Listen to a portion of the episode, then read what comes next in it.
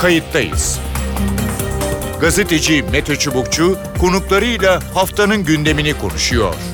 Tarihi yaşarken olaylara kayıtsız kalmayın.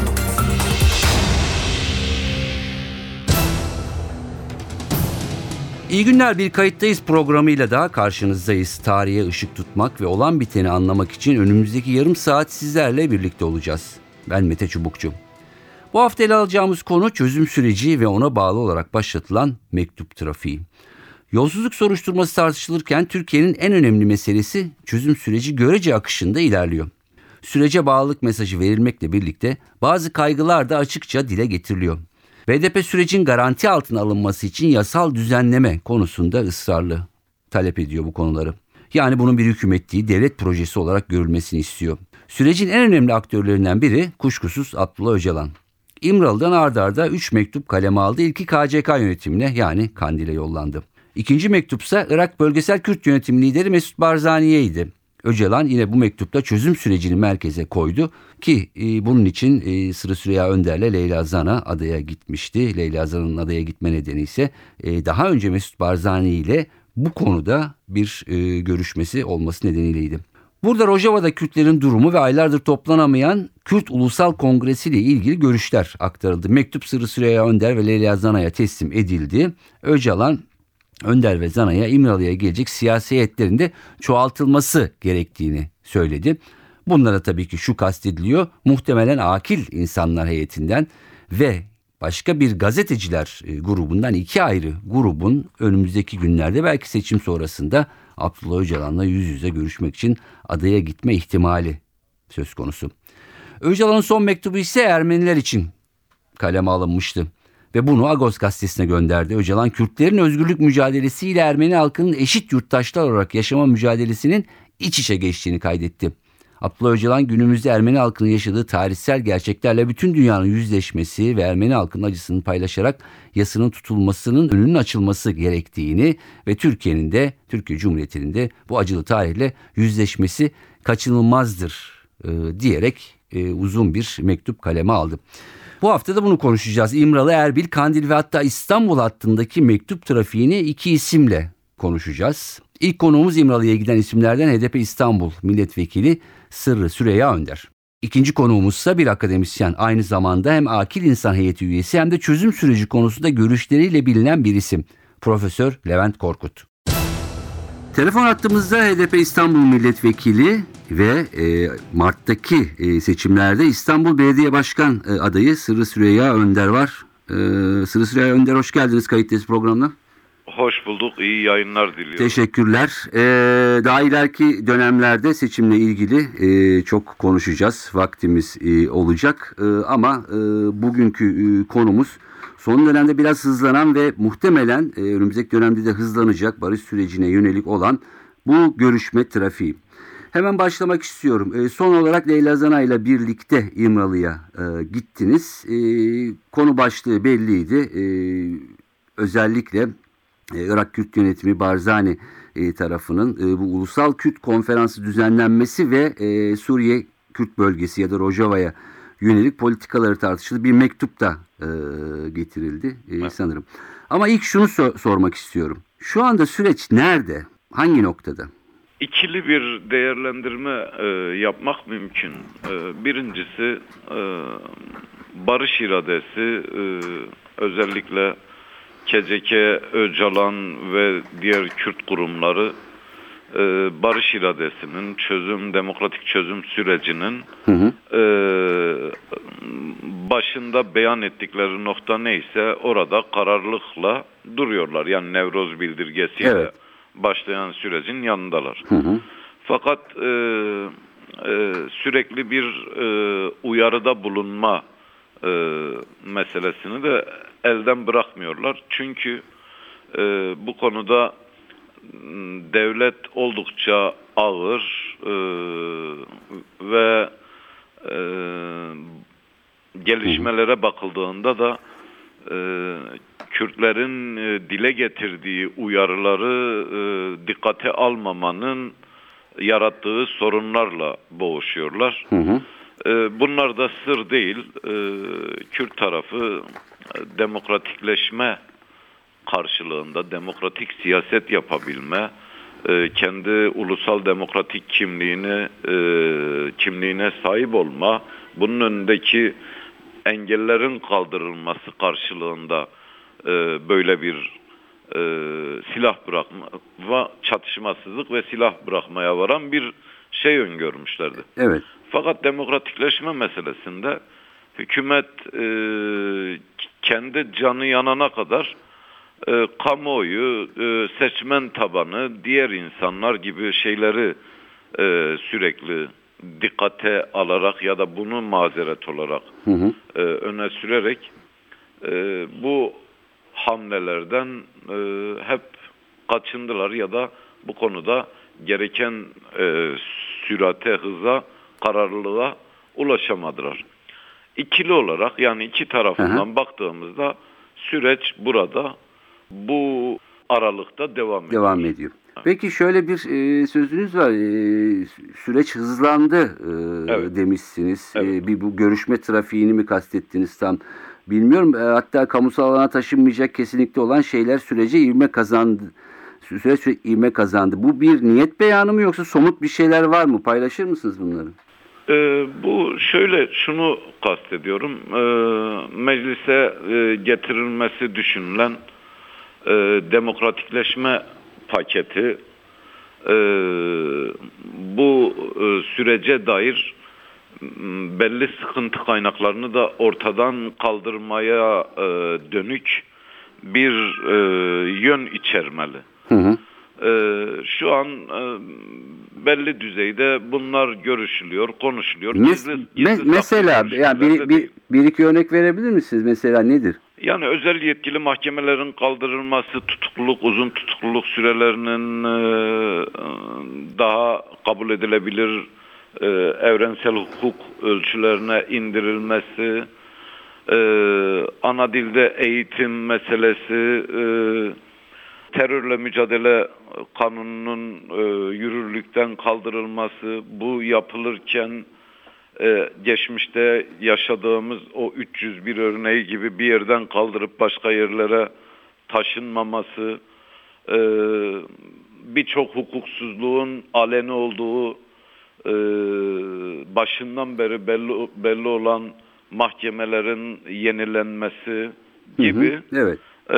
Bizim daha önce yol temizliği olarak, yani demokratikleşmeyi bırakın, yol temizliği olarak hep dile getirdiğimiz anayasa çalışmalarında da bıkmadan ya da bıktırıcı ölçüde bunlar olmadan, bunlar yapılmadan bu ülkede bir anayasa, yeni anayasa çalışmasının olamayacağına dair yüzlerce beyanımız bugün sürat bir ivme kazanmıştır. Birinci yönü bu sürecin hızlanmasından kastettiğim. İkinci yönü Kürt Ulusal Birliği'nin sağlanması da bu anlamda sürece olumlu katkı sağlayacak şeylerden birisi. Neyi kastediyorsunuz bununla? Bununla kongreyi, konferansı kastediyorum.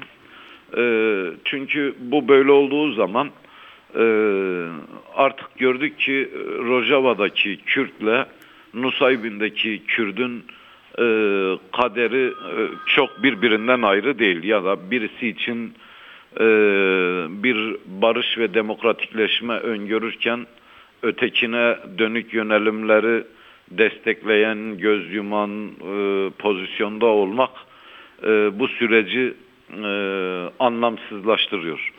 O zaman bunun böyle olmamasını sağlayacak şeylerden en önemlisi Kürtlerin bu anlamda bir ulusal kongre oluşturup yek vücut bir şekilde çözüm taleplerini, itirazlarını, önerilerini dile getirmesiydi. Zannediyorum ki bunun önündeki engeller de kaldırılıyor. Sayın Öcalan'ın bu son görüşmede delege sayısının ve daha birçok konunun kongrenin yapılmasının önünde hayati engeller olarak algılanmaması gerektiğini, bunların aşılması gerektiğine dönük bir takım önerileri oldu. Hı hı. Bütün bunlar bir araya gelince süreç bir ivme kazanıyor dedim. Anladım. Şeyi budur. Açtım. Peki delege sayısı önemli. Belki dinleyicilerimizden çok hakim olmayabilir ama işte dört parçadaki evet, Kürtlerin bir araya gelmesi, işte belli temsil oranları, işte Suriye'dekilerin buraya katılıp katılmaması. Evet. Bir de tabii şöyle bir şey vardı, yani doğrudur ya spekülasyondur. Hani tırnak içinde belki cümle yanlış olur ama kimin hamiliğinde ya da kimin başkanlığında, yani Barzani mi yoksa işte Öcalan ve işte Kürt hareketi tarafından mı hani şemsiye kurulacak? Böyle de bir şey var. Bununla ilgili bir mesaj var mı? Hani bunun önemli olup olmaması konusunda. Başta söylediğiniz gibi soru sıkıntılı. Fakat bilebildiğim kadarıyla zaten çağrı 3 Kürt liderin imzasıyla yapılmıştı. Hı hı. Sayın Barzani, Sayın Talabani ve Sayın Öcalan çağrısıyla yapılmıştı. Bunların bu anlamda bir hamilik ya cümle şey, kelime yanlış olabilir ama hani bütün bunlar hayati meseleler değil. Sanırım süratle çözülecek konular. Yani bu da çok önemli değil. Yani altını çok çizmemek gerekir gibi bir herhalde cümlede var o mektupta. Yani yok, mektupta böyle bir şey yok. Hı hı. Mektup bir nezaket mektubu. Sayın Barzani'nin selamlarını ve iyi dileklerini iletmişti. Buna bir karşılık ve hı hı. genel olarak Rojava ve Kongre'ye dair iyi dilekler sunma şeklinde bir hı hı. çerçevesi var sanırım. Peki siz bu mektup ya da şimdi Leyla Zana'nın ileteceği, Lapsen'de söyleyeceği izlenimlerden sonra bu Rojava konusundaki sıkıntılar ya da çelişkilerin Barzani anlamında aşılacağını düşünüyor musunuz? Büyük oranda aşılacağını düşünüyorum.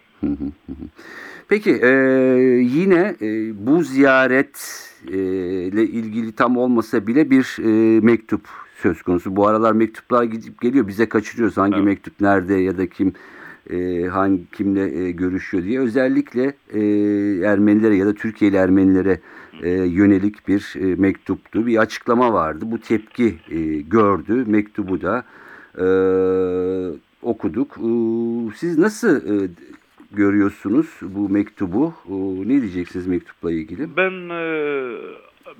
şimdi Kürt Siyasal Hareketi kendi jargonunu, literatürünü de oluşturan bir hareket. Birçok şeyin bu literatür farkından kavramlara tarafların yüklediği farklı anlamlardan kaynaklandığını başından beri söylüyordum. Sanırım Sayın Öcalan son mektubu bütün bu literatür farkını açıklama anlamında okumalı ve taraflar açısından gerek Ermeni halkı gerek Sayın Öcalan açısından hı hı. meselenin en net izah edildiği şey oldu. Gelen tepkilerden de bunu anlıyoruz. Hı hı. Çünkü mektubun sonuna doğru yine şöyle bir cümle dikkatimi çekti. Yani biz mücadele verirken bizleri boşa çıkarmak isteyen derin paralel yapılar, cemaat tür yapılanmalara da dikkat, lobilere karşı dikkatli olmaya çağırıyorum diye.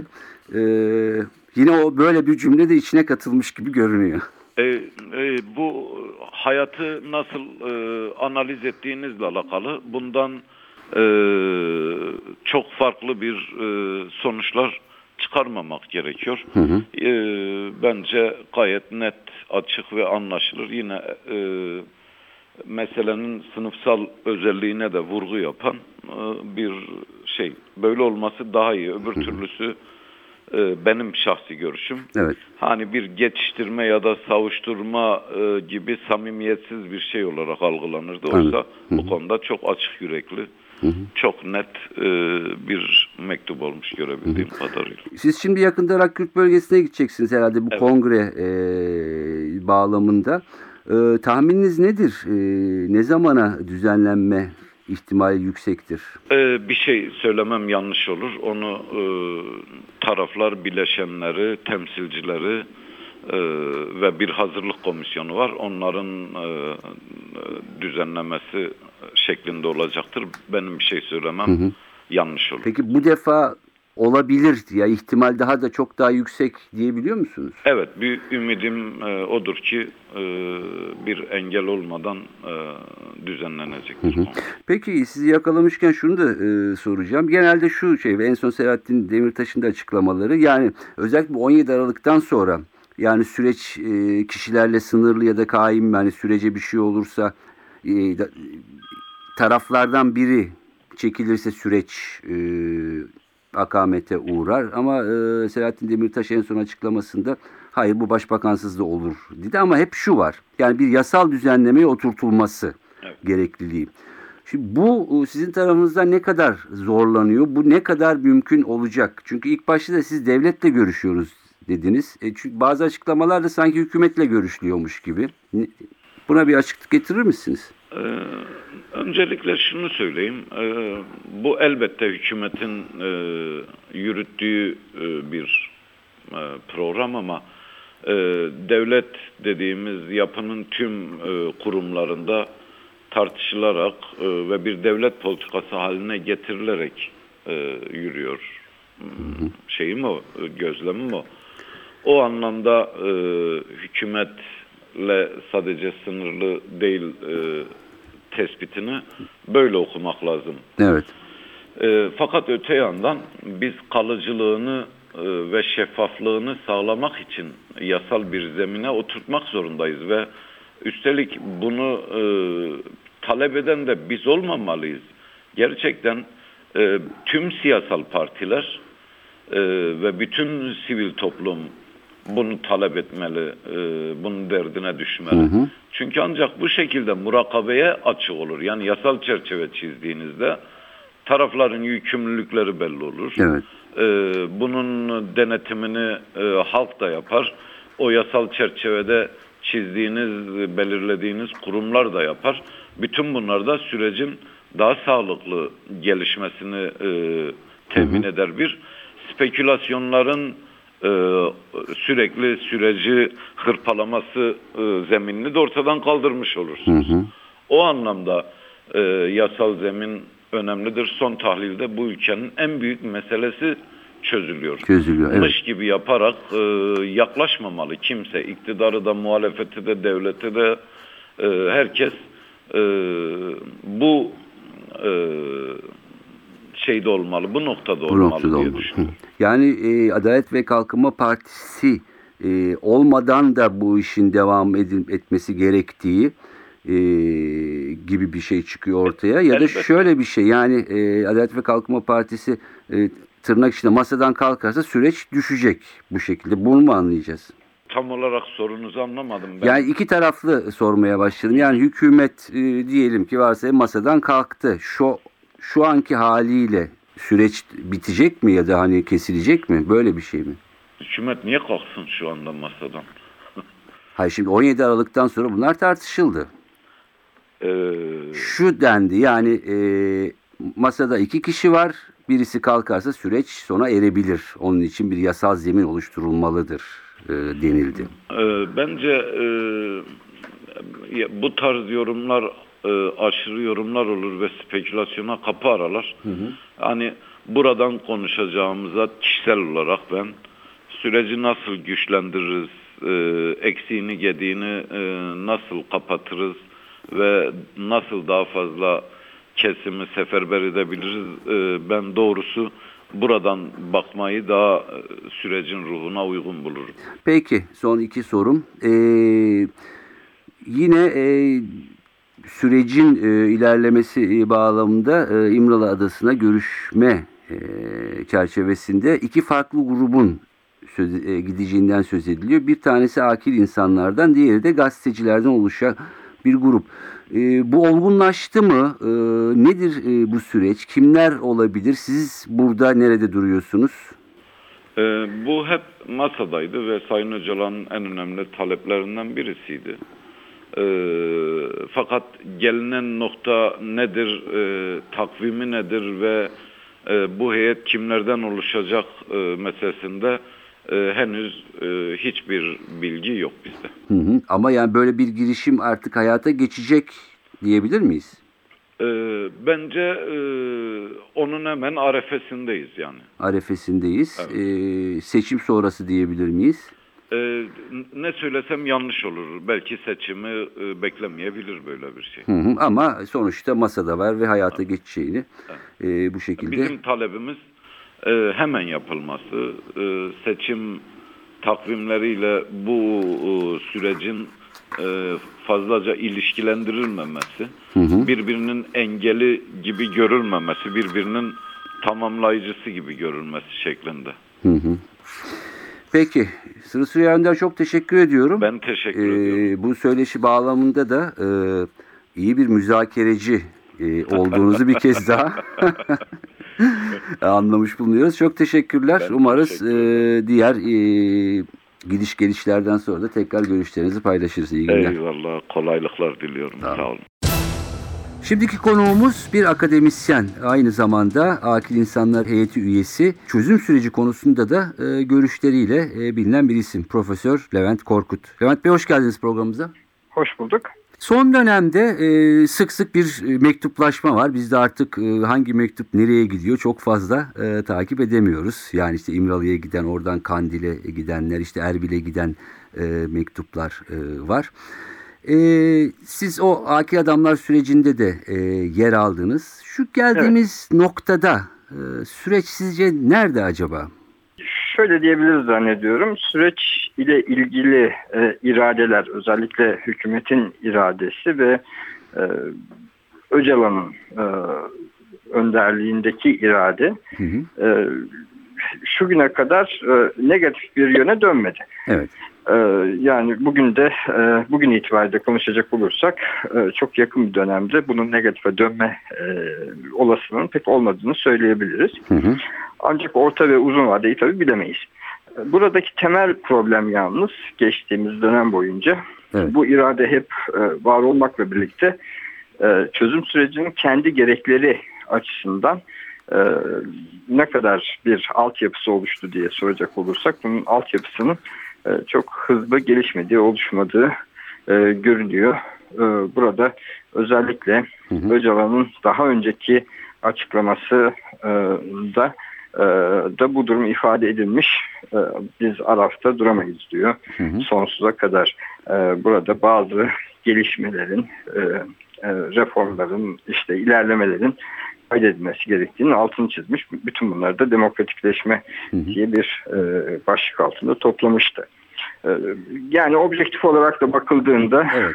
Bu sürecin gerekleri olan bir takım mekanizmaların, reformlarının, yasa değişikliklerinin vesairenin yapılmasında yani çok hızlı davranılmadı. Hatta oldukça demokrasi ile ilgili gelişmelerin, demokratikleşme paketinin zayıf kaldığı eleştirileri yapıldı geçtiğimiz aylarda. Tabii seçim dönemi geliyor. Ondan sonra başka bir seçim var ve evet. 17 Aralık'la başlayan hı hı. Olaylar dizisi tüm bu süreci de etkileyen faktörler arasında oldukça odağa kaymış bir siyasi gündem var. Evet. Bu nedenle de demokratikleşme paketi dahi henüz yasalaşamadı. Belki seçim aralarında biraz daha hızlanma ya da somut adımlar söz konusu olabilir gibi. 17 Aralık sizce süreci etkiledi mi? Yani barış süreci ya da demokratikleşme sürecini? Yani 17 Aralık'ın en büyük etkisi bugüne kadar gündemi farklı bir konuya kaydırması oldu. Hı hı. Bu farklı konuya kayarken yalnız gündem özellikle HSYK gibi konularda ortaya çıkan siyasi reaksiyonlar hı hı. Türkiye'nin hem iç demokratik yapısında hem Avrupa Birliği ile ilişkilerde bir takım tehlikelerin oluşabileceği izlenimi yarattı farklı kesimlerde. Bu belki dikkate alınabilir. Hı hı. Ancak şöyle bir yönü de var 17 Aralık sonrası gelişmelerin. Bu gelişmelerde hı hı. esas olarak gerek Öcalan gerekse genel olarak Kürt bölgesindeki insanlar, hı hı. Vatandaşların hissiyatı şuydu: biz bu kavgaya taraf olmayız ya da bu kavgada kavgaya su taşımayız, hı hı, ya da benzin dökmeyiz diye ifade edilmişti Öcalan'ın açıklamalarında. Evet. Esas itibariyle hükümete yönelik böyle bir çabanın çok da yanında olmayacakları, karşısında hatta duracakları izlenimi veren açıklamalar yapıldı. Benim kişisel izlenimlerim de özellikle halk arasında gündelik mekanlarda edindiğim izlenim de bu şekilde. Diyarbakır'da, Mardin'de, Urfa'da, hı hı, insanlar esas itibariyle bu süreci bozan bir olay olarak algılıyorlar ve görüyorlar 17 Aralık sonrası değişimleri. Hı hı. Bu nedenle de kızgınlar. Evet. Kızgınlıklarını açıkça ifade ediyorlar. Hükümete yönelik kızgınlıkları da var. O da sürecin yeterince hızlandırılmadığı, devam etmediği şeklinde. Hı hı. Ama 17 Aralık sonrası olayları da yani tepkiyle karşılıyorlar. Anladım. Bu 17 Aralık'tan yola çıkarak şöyle bir görüş var. Ona ne dersiniz? Yani şimdi masada hani biraz şey yapacak, karikatürize edecek olursak Başbakan ve Öcalan, hani aynı masada olmasa bile taraflar açısından.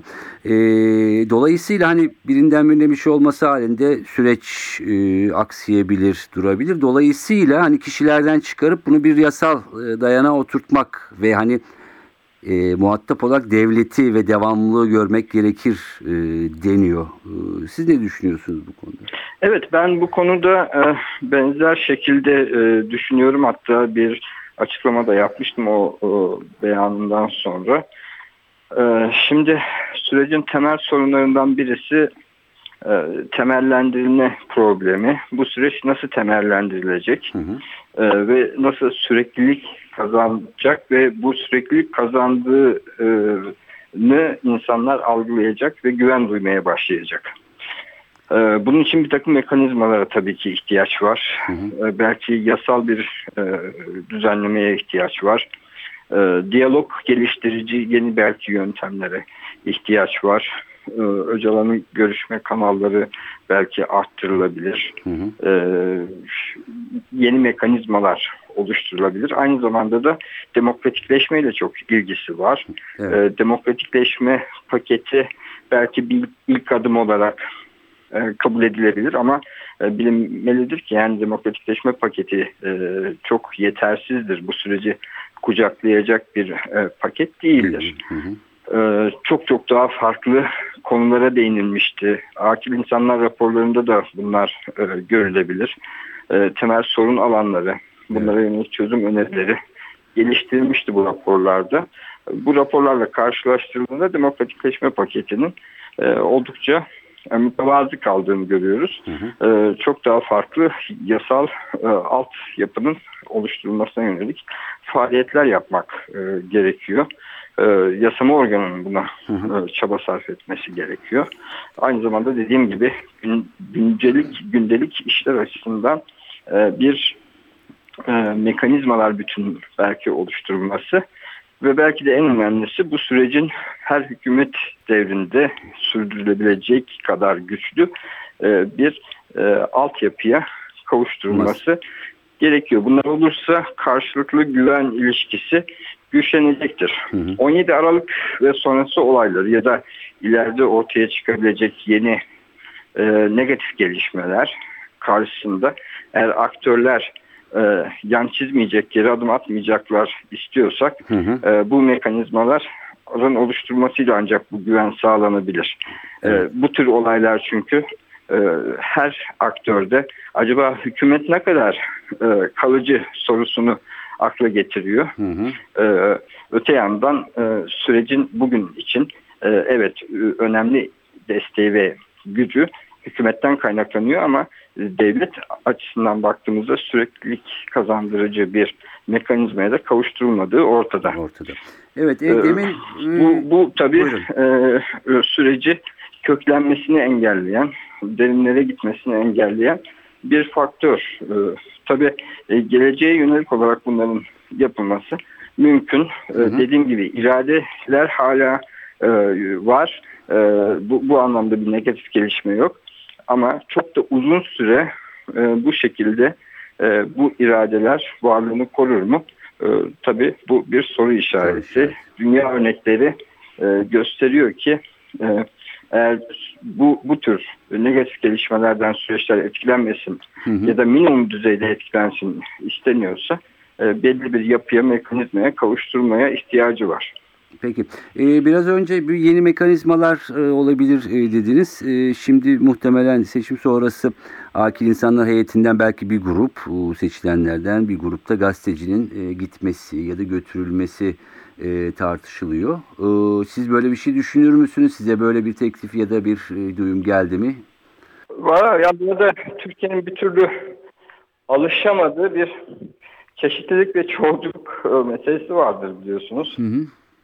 Hep tekrarlıyoruz. Yani demokratik çözümler için çeşitlilik ve çoğulculuğun sağlanması gerekir. Bu sadece görüşlerin çeşitliliği değil ama mekanizmaların çeşitliliği, kanalların çeşitliliği anlamında da ele alınmalıdır. Bu anlamda bu mekanizmalar içerisinde sivil toplum kuruluşlarında dahil olabileceği ya da akil insanların bir kısmının dahil olabileceği, akil insanlar dışında konuyla ilgili kişilerin dahil olabileceği diyalog mekanizmalarının oluşturulmasında fayda olduğunu 2 hafta önce Sayın Beşir Atalay'la yaptığımız görüşmede de belirttik. Bu anlamda yeni mekanizmalar süreci güçlendirecektir. Zaten dünya tecrübesi de şunu gösteriyor. Evet. Kapsayıcı metotlar bu tür çözüm süreçlerinde olumlu sonuçlar veriyor. Mümkün olduğu kadar fazla aktörü kapsama becerisi, bunları bir araya getirebilme ve bir diyalog oluşturma becerisi geliştirilirse bu süreç içinde olumlu olacaktır. Anladığım kadarıyla yavaş ilerlese bile tarafların tavrına baktığımızda şu an için olumsuz giden çok bir şey görünmüyor diyebilir miyiz? Evet, yani irade düzeyinde hala bir iradenin olduğunu, ki bu temel şartıdır. Bugün taraflardan birisi ben artık bu süreçte yokum dediği andan itibaren süreç biter. Öyle böyle bir yapılanmamış haldeyken. Böyle bir şey söz konusu değil. Yakın bir gelecekte de söz konusu olacağını sanmıyorum. Ama süreç dıştan gelebilecek her türlü negatif gelişmeye açık. Bu iradeleri olumsuz etkileyecek gelişmeler olabilir. Yapılandırılmalıdır. Çok yavaş olunursa bu bıkkınlık ya da bir çeşit motivasyon kaybına neden olabilir. Hiç unutmamak gerekir ki bu süreç sadece liderler düzeyinde bir süreç değil. Özellikle Kürt bölgesinde yaşayan insanlar çok umutlu. Burada vatandaşlar destek veriyorlar ve oldukça umutlular. Bu umut yıkılmamalı ya da bu hayal kırıklığıyla sonuçlanmamalı.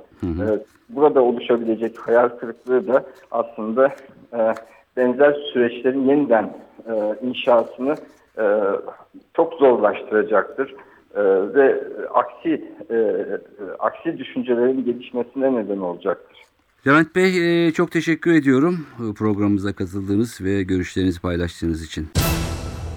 Bu haftalıkta bu kadar. Kayıttayız programında Türkiye'nin en önemli meselelerinden, en önemli dönemeçlerinden olan barış sürecini konuştuk. Hangi aşamada olduğunu sorguladık. Ne aşamaya geldiğini, nereye doğru gittiğini, ilerleme olup olmadığını konuklarımızla ele aldık. Seçimlerden sonra süreç hızlanacak gibi. En azından yaptığımız görüşmeler ve görüşmecilerin sözlerinden anladığımız bu, özellikle Ulusal Kürt Konferansı ve Türkiye'de yapılacak bir takım yasal düzenlemeler ve tabii ki farklı grupların adaya ziyareti bağlamında. Gerçekten eğer gerçekleşirse ilk kez yıllar sonra siyasilerden sonra 2 farklı grup adayı Abdullah Öcalan'ı ziyaret edecek. Ama en önemlisi sürecin yasal bir dayanağa bağlanması ve sürekliliğin sağlanması. Dünyada da böyle oldu. Türkiye'de de böyle olması için bu konudaki görüşmeler devam ediyor. Evet, bu haftalıkta bu kadar. Ben Mete Çubukçu, editörümüz Sevan Kazancı. Kayıttayız'dan hoşça kalın diyoruz. Önümüzdeki hafta görüşmek üzere. Kayıttayız. Gazeteci Mete Çubukçu konuklarıyla haftanın gündemini konuşuyor. Tarihi yaşarken olaylara kayıtsız kalmayın.